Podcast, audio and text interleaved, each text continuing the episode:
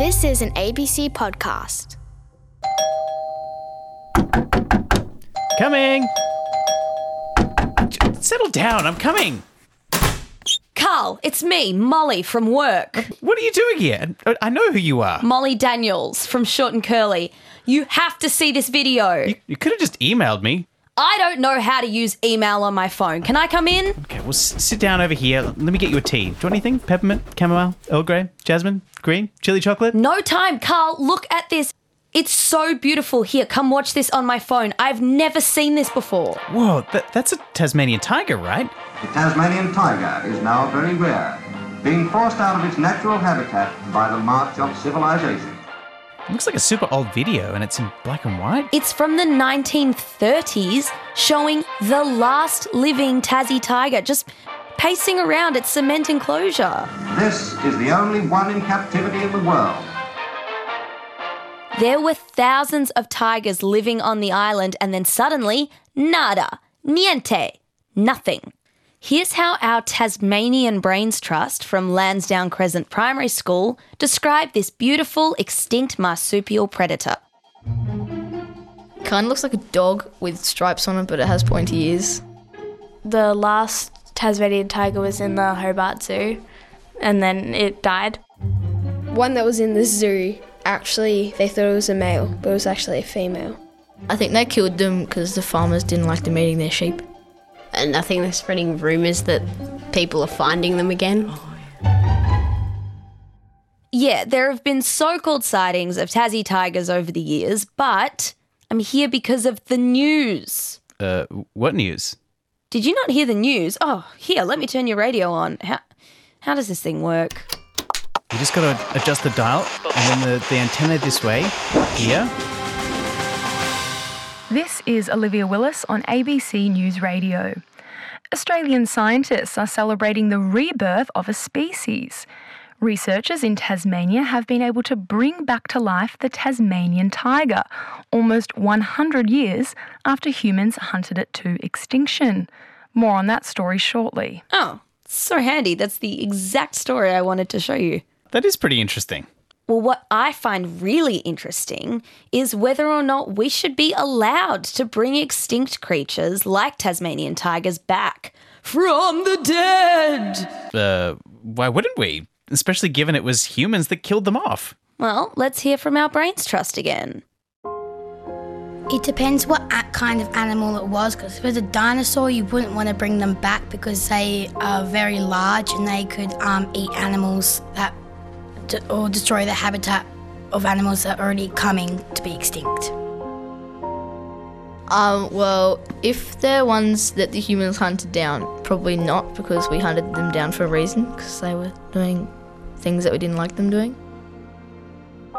If we did bring them back, yes, there will be people who don't think and people will protest, but I, what I think they're not getting is we killed them and then we're trying to bring them back, so technically we're doing, putting it wrong right. If we do bring them back, we might be making more damage, so it wouldn't be beneficial. They could like destroy our planet that we've changed and they wouldn't really survive now.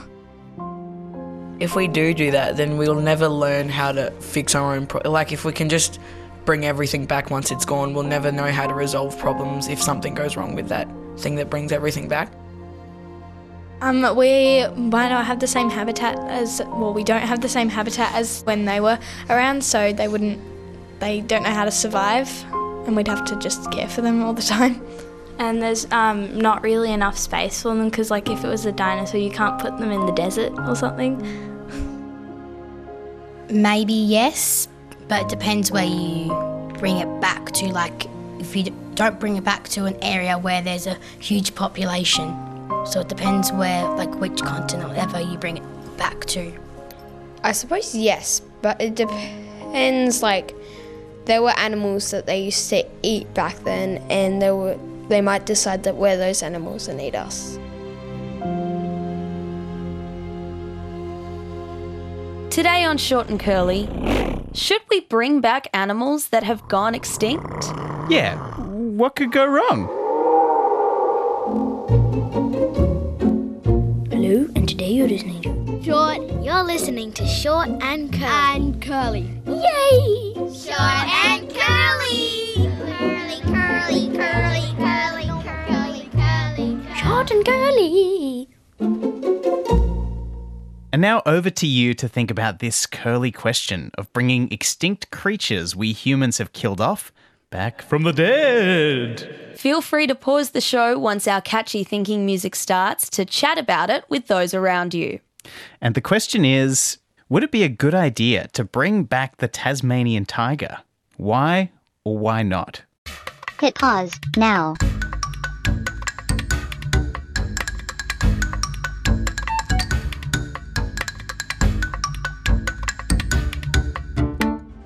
Olivia Willis here on A B C News Radio. And is it ethical to bring back to life extinct creatures like the Tasmanian tiger? Doctor Matt Beard from the Ethics Centre will join us shortly. Carl, did you hear that? Matt from work is going to be on the news. Yeah, I know who Matt is. Shh, it's starting. Doctor Matt Beard, thanks so much for joining us. Thanks, Olivia. Now, what's your hot take on bringing the Tasmanian tiger back to life? So there are a couple of things to think about here. First off, we have to say the Tasmanian tiger going extinct was a bad thing, and it was the fault of the people who settled in Tasmania. So in general, we think it's a good thing to fix wrongdoings whenever we can. Wow, it's like he's done this before, Molly. Yeah, it's kind of his job. Shush. I think sometimes once something's broken, it can't be fixed, and we can make things worse by trying. Even though we should think about making up for bad things that have happened in the past, we need to be careful that we're not making things worse. Some argue that humans have a duty to try and bring the tiger back to life because, well, we were the ones who made it extinct in the first place. Well, we need to ask whether the Tasmanian environment can handle having the Tassie tiger return. What would happen if we had to keep Tassie tigers in captivity? And are there new diseases or pollutions that might cause these new Tasmanian tigers to suffer? Matt, thanks so much for joining us on the show today.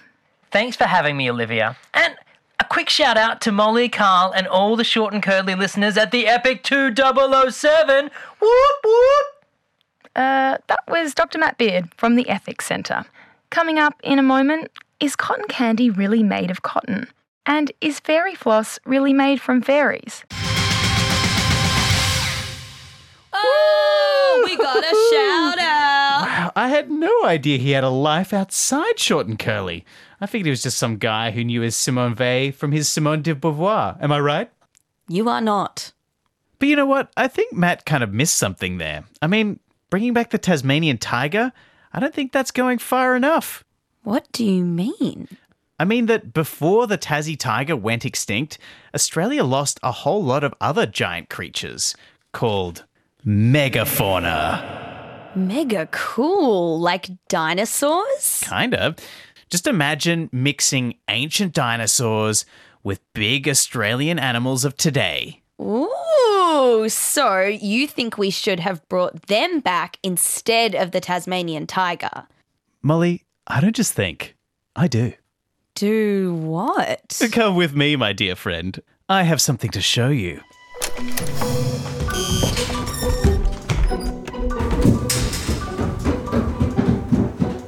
Is that a secret door? Come inside, Molly. What are these monsters down here? Using all of Short and Curly's money, I have built onto the side of my house my laboratory. Yes, this, my dear Molly, is my very own ancient zoo. Oh my god. I am a god. Using my knowledge as a former geneticist, plus my well-known creative spark, I figured out how to bring back some of Australia's most amazing extinct animals, the megafauna. I call it Megafauna Park. Wait, this feels a lot like that film where scientists brought dinosaurs back to life, you know, Jurassic Park. No, Molly. There's only one rule in Megafauna Park. We never mention that film. It completely misrepresents what I'm trying to do here with my little babies. If you say so. Whoa, what is that? Wait, wait, all, all is explained if you put these headphones on. Okay. I'm so proud of this. I've made my very own audio tour of Megafauna Park. It took me weeks. And you're the first person who gets to listen. Ooh, lucky me. Yeah, let me hit play. Welcome to the Megafauna Park Audio Tour with your host, Carl.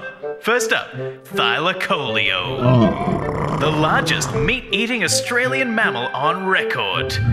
This ferocious lion-like marsupial weighs between ninety and one hundred sixty kilograms. Plus its secret weapon, a ferocious barb-like thumb. Yikes! You don't want to get two thumbs up from this guy, right? If you walk down the corridor on your left, you'll see the largest flightless bird ever to have existed. Hailing from the Northern Territory, Sturton's Thunderbird! Otherwise known as Dromoinus sturtoni, or, possibly the best nickname for any creature anywhere ever, the Demon Duck of Doom. It was really called that? Next up, coming up on your right, meet Diprotodon. A giant wombat, two meters tall, three meters long, and weighing almost three thousand kilograms. Whoa, that's a big boy. And that's the end of the Megafauna Park tour. Thanks for listening. This has been a Cool Carl production. All right, I rate that audio tour three stars. Carl, this is very impressive. Yeah, I've been busy. But... Uh, I don't think this is a good idea. What happens if they get out? Wait, a minute ago you loved the idea of bringing back the Tasmanian tiger. What's the big difference? Well, we know that we humans killed the tiger off, but this feels different. We don't know for sure what killed off Thylacinum Malaco, Thylacoleo, or Diprotodon, Diprotodon. They're hard words to say. I just think things could so easily go wrong. They could get loose, and then it would be all your fault. But I'm a creative scientist at the forefront of knowledge. We need to take risks in this job. Anyway, I've got to go feed my Demon Duck of Doom. It gets angry and starts thrashing around if I don't give it afternoon tea, little fusspot. That doesn't sound good. What's that sound? It's getting closer. Whoa, Dipro, good girl, you're so good girl. Matt, how are you riding that giant wombat? Okay, Molly, I'm back. Oh, Matt, you're here too. Yeah, Matt's been helping me train my creatures. He's a real megafauna whisperer, actually, and he has a special bond with Diprotodon. Dipro, that's it, girl. Show me your best backflip. A good girl. Who's a good girl? Matt, surely you cannot be okay with what Carl's doing here. Ah, I do have some concerns. Hey! Couldn't resist riding a big wombat, though. They're my spirit animal. Can't argue with that. But, Matt, there's a big difference between bringing back the Tassie tiger and bringing back these much more ancient creatures, isn't there?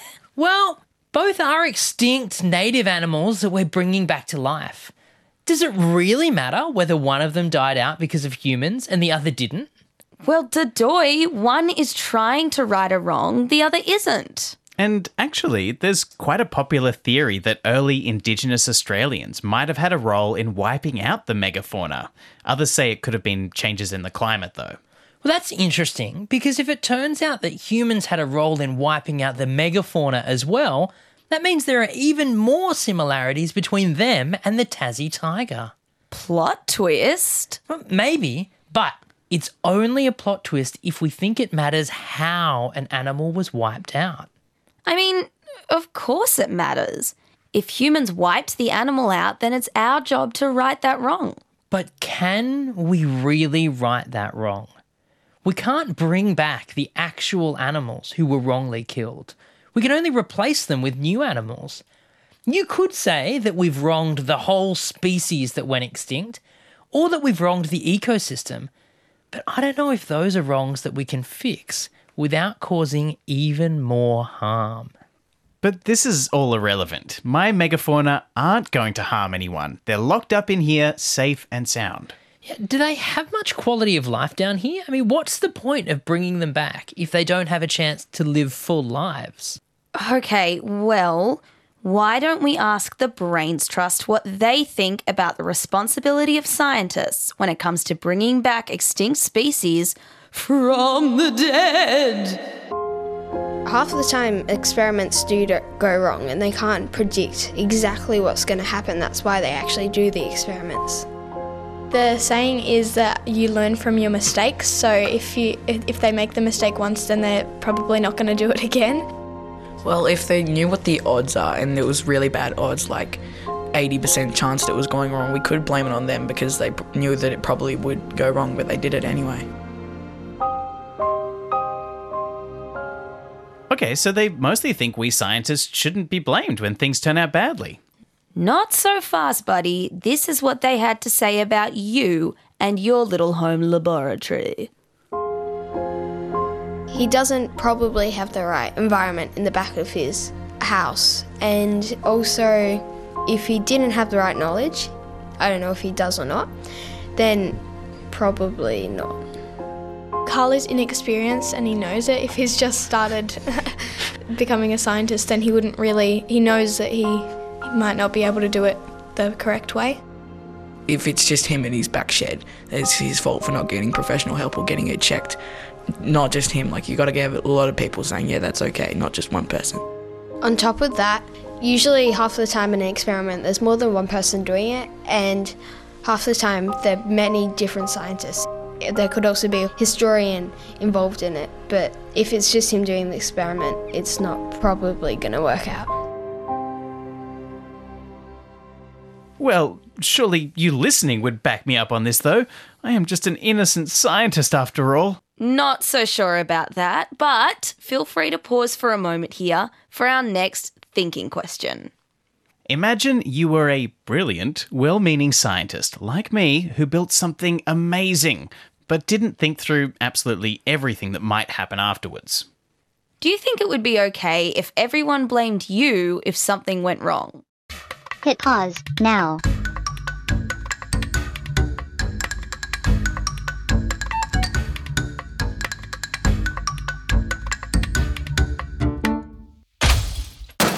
What was that noise? Dipro, w- what are you doing out here? I guess she just wanted to come and hang out with her favourite person. Didn't you, Dipro's a good girl? No, no, wait, wait, how did how did she get out? The Thylacoleo den. Oh no. Wait, what? The the demon duck sometimes kicks doors down, and that must have been how Dipro got out. Plus, Thylacoleo, that marsupial lion, is a vicious killer. We've got to get it back before... Ro-ro. Looks like they've trashed all the cages. Carl, we have to do something. Well, I, I just brought Australia's native species back to life. My my job is done. Your job is just starting, kiddo. Otherwise, this is going to be just like Jurassic Park. Molly, we don't utter those words here. But it's completely relevant. In the movie, the dinosaurs were brought back to life by scientists. Mm-hmm. Then they broke free, mm-hmm. and then they started eating everyone. I don't want to be megafauna lunch. Okay, uh, let, let me devise a plan to get the park back under control. Quick, let's get outside and see how bad the damage is.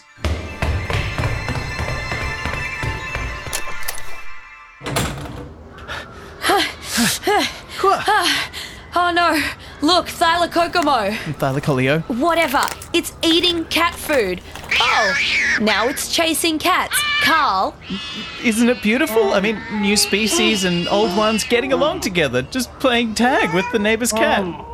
Okay, it's clearly going to eat the neighbour's cat. Carl, there's got to be some sort of backup plan, a way to get these animals under control. I know. Matt, you're alive. I've got an idea. The animals love me and the sound of my recorder. I've been playing them lullabies since they were first born.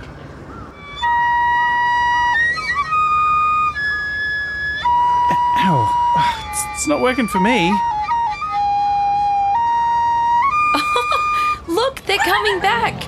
You're like the Pied Piper, Matt. They're drawn to the sound of the recorder. And your animal magnetism. Okay, there's the demon duck, Thylacoleo, and here comes Dipro, all accounted for. Okay, I'm going to close up the lab now. Oh, they're back. We did it. Group high five. Carl, what are you going to do with all those creatures? Obviously, they want to roam free, but you can't just let them loose here. Okay, well, I have a plan. You see, the government called earlier, offering to house my megafauna on a distant island, away from humanity, off limits to the rest of civilization. A kind of lost land, if you will. You mean...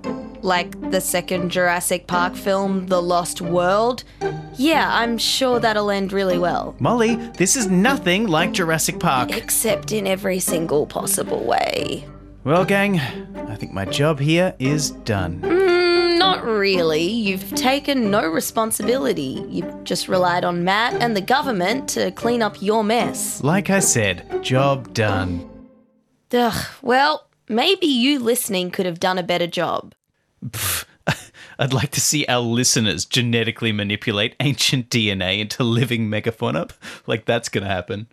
Oh, good to know that Carl thinks you're a bunch of num-nums, but if we left you with that power to bring back any extinct creatures from the past, the question is, should you do it, and which animals would you want to bring back? Feel free to pause the show to think or discuss. Hit pause now.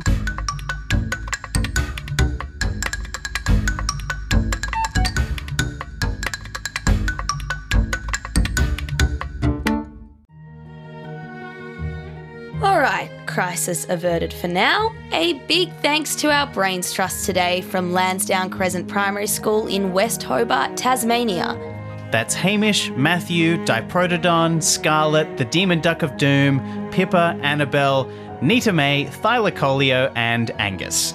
And let's not forget our fellow wranglers here at A B C Audio Studios Megafauna Park. Executive Vet Justine Kelly, Demon Duck Rider Kyla Slavin and Ancient Sounds Engineer Jonathan Hockman. Also, this show idea came from one of our excellent listeners named Uma. She heard that people are trying to bring woolly mammoths back using D N A and wanted us to make a show about bringing animals back from the dead. So we did. Thanks, Uma. Wait, has anyone seen the Demon Duck of Doom?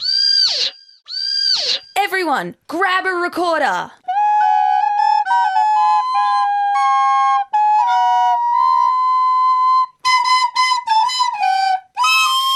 This has been an A B C podcast. Check out the A B C Kids Listen app. It's full of educational and entertaining audio programs. Hey, Short and Curly crew, Molly here. And Carl.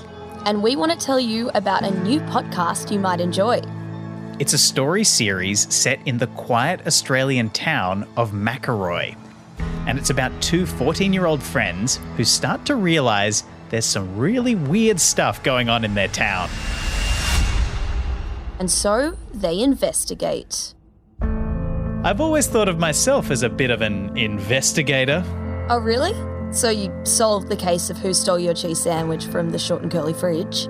Uh, no, that's ongoing. Okay, well, then I guess you've found out how your cat keeps sneaking out of the house, even though you say all your doors and windows are locked. Uh, well, there's some suspects, but we're still figuring it out. Okay. Well, Tang and Mitch, the main characters in McRoy Uncovered, actually do have investigative skills. Yeah, so maybe listen to them instead of me. Yes. Listen to McRoy Uncovered, the podcast. Get it via the A B C Listen app or Google and Apple podcasts. And if you like it, tell literally everyone you know.